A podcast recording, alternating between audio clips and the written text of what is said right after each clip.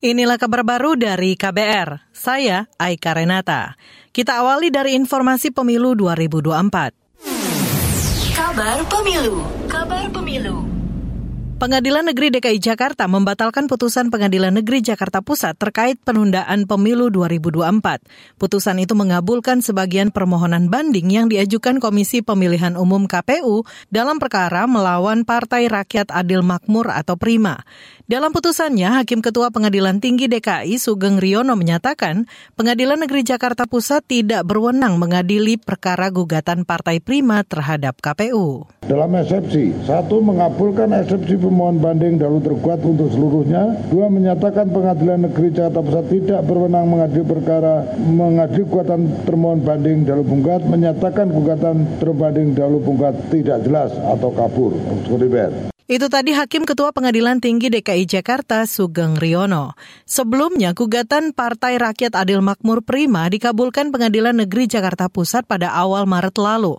Pengadilan Negeri Jakarta Pusat memerintahkan KPU tidak melaksanakan sisa tahapan pemilu 2024 dan melaksanakan tahapan pemilu dari awal selama lebih kurang 2 tahun 4 bulan 7 hari. Putusan ini menuai kontroversi hingga KPU mengajukan banding ke pengadilan tinggi.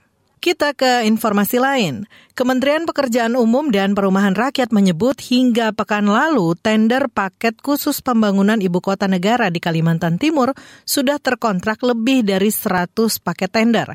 Direktur Jenderal Bina Konstruksi di Kementerian PUPR Yuda Mediawan mengatakan total ada 158 paket proyek IKN dengan nilai paket 51,3 triliun rupiah.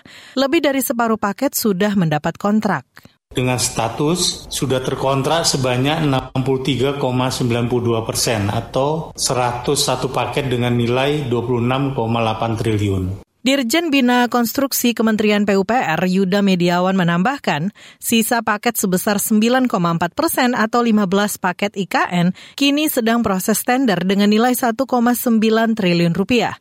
Sementara sisanya sebanyak 42 paket belum proses tender senilai 22,5 triliun rupiah.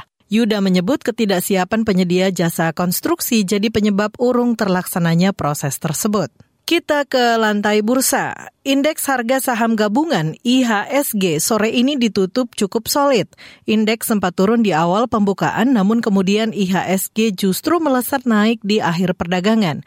Indeks naik 0,59 persen atau 40 poin ke 6.811 saat penutupan di Bursa Efek Indonesia. Sementara nilai tukar rupiah ditutup menguat 0,11 persen ke 14.886 rupiah per dolar Amerika Serikat. Saudara, dalam tiga hari rupiah menguat 0,31 persen terhadap dolar Amerika. Kurs rupiah terus bergerak di bawah level 15.000 rupiah per dolar Amerika sejak 31 Maret lalu. Demikian kabar baru dari KBR. Saya Aika Renata.